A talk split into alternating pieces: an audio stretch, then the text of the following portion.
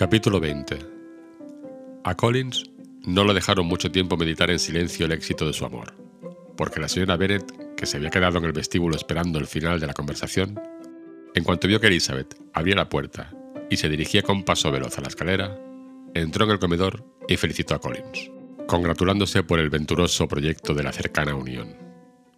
Después de aceptar y devolver esas felicitaciones con el mismo alborozo, Collins procedió a explicar los detalles de la entrevista, de cuyo resultado estaba satisfecho, pues la firme negativa de su prima no podía provenir, naturalmente, más que de su tímida modestia y de la delicadeza de su carácter. Pero sus noticias sobresaltaron a la señora Bennet. También ella hubiese querido creer que su hija había tratado únicamente de animar a Collins al rechazar sus proposiciones, pero no se atrevía a admitirlo, y así lo manifestó a Collins. Lo importante, añadió, es que Lizzie entre en razón. Hablaré personalmente con ella de este asunto. Es una chica muy terca y muy loca y no sabe lo que le conviene, pero ya se lo haré saber yo. Perdóneme que la interrumpa, exclamó Collins, pero si en realidad es terca y loca, no sé si, en conjunto, es una esposa deseable para un hombre en mi situación, que naturalmente busca felicidad en el matrimonio.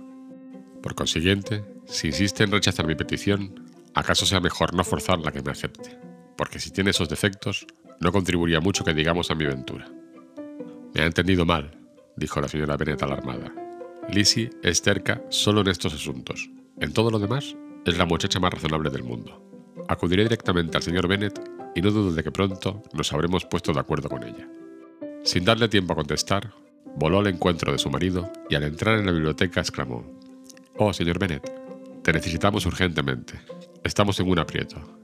Es preciso que vayas y convenzas a Elizabeth de que se case con Collins, pues ella ha jurado que no lo hará y si no te das prisa, Collins cambiará de idea y ya no la querrá. Al entrar su mujer, el señor Bennet levantó los ojos del libro y los fijó en su rostro con una calmosa indiferencia que la noticia no alteró en absoluto. No he tenido el placer de entenderte, dijo cuando ella terminó su perorata. ¿De qué estás hablando? Del señor Collins y Lizzie. Lizzie dice que no se casará con el señor Collins, y el señor Collins empieza a decir que no se casará con Lizzie. ¿Y qué voy a hacer yo? Me parece que no tiene remedio. Háblale tú a Lizzie, dile que quieres que se case con él. Mándale que baje. Oirá mi opinión.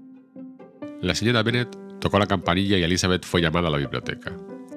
Ven, hija mía, dijo su padre en cuanto la joven entró. Te he enviado a buscar para un asunto importante. Dicen que Collins te ha hecho proposiciones de matrimonio. ¿Es cierto?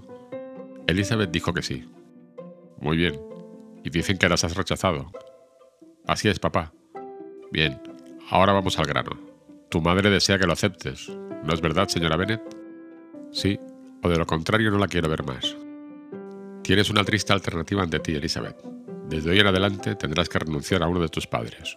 Tu madre no quiere volver a verte si no te casas con Collins, y yo no quiero volver a verte si te casas con él. Elizabeth no pudo menos que sonreír ante semejante comienzo, pero la señora Bennet, que estaba convencida de que su marido abogaría en favor de aquella boda, se quedó decepcionada. ¿Qué significa, señor Bennet, ese modo de hablar? Me habías prometido que la obligarías a casarse con el señor Collins. Querida mía, contestó su marido, tengo que pedirte dos pequeños favores. Primero, que me dejes usar libremente mi entendimiento en este asunto. Y segundo, que me dejes disfrutar solo de mi biblioteca en cuanto puedas. Sin embargo, la señora Bennet, a pesar de la decepción que se había llevado con su marido, ni aun así se dio por vencida. Habló a Elizabeth una y otra vez, halagándola y amenazándola alternativamente.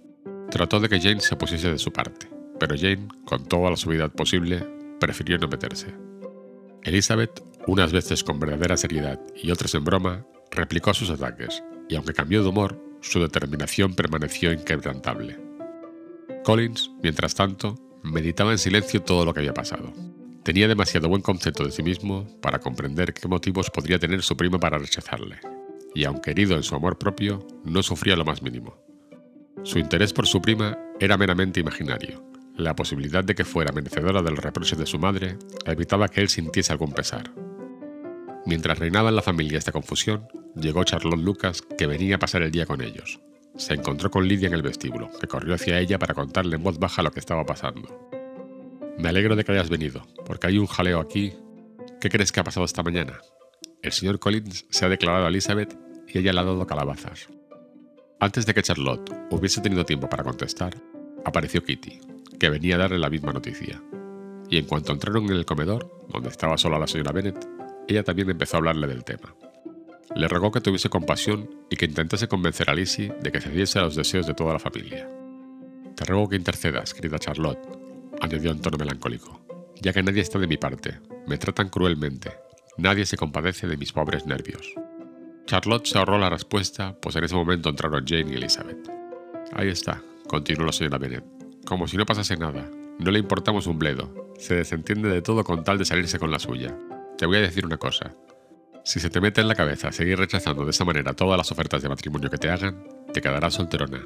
Y no sé quién te va a mantener cuando muera tu padre. Yo no podré, te lo advierto. Desde hoy he acabado contigo para siempre. Te he dicho en la biblioteca que no volvería a hablarte nunca, y lo que digo lo cumplo. No le encuentro el gusto hablar con hijas desobedientes, ni con nadie. Las personas que como yo sufrimos de los nervios, no somos aficionados a la charla. Nadie sabe lo que sufro, pero pasa siempre lo mismo. A los que no se quejan, nadie les compadece. Las hijas escucharon en silencio los lamentos de su madre. Sabían que si intentaban hacerla razonar o calmarla, solo conseguirían irritarla más. De modo que siguió hablando sin que nadie la interrumpiera, hasta que entró Collins con aire más solemne que de costumbre. Al verle, la señora Bennet dijo a las muchachas, Ahora os pido que os calléis la boca y nos dejéis al señor Collins y a mí para que podamos hablar un rato. Elizabeth salió en silencio del cuarto. Jane y Kitty la siguieron, pero Lydia no se movió, decidida a escuchar todo lo que pudiera. Charlotte, detenida por la cortesía del señor Collins, cuyas preguntas acerca de ella y de su familia se sucedían sin interrupción, y también un poco por la curiosidad, se limitó a acercarse a la ventana fingiendo no escuchar. Con voz triste, la señora Bennet empezó así su conversación. Oh, señor Collins. Mi querida señora, respondió él, ni una palabra más sobre este asunto. Estoy muy lejos, continuó con un acento que denotaba su indignación, de tener resentimientos por la actitud de su hija. Es deber de todos resignarse por los males inevitables, y es especialmente un deber para mí, que he tenido la fortuna de verme tan joven en tan elevada posición, confío en que sabré resignarme.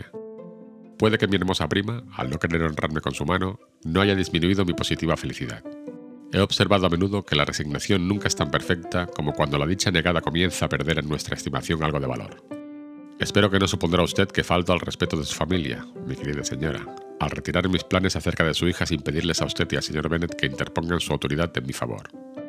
Temo que mi conducta, por haber aceptado mi rechazo de labios de su hija y no de los de ustedes, puede ser censurable.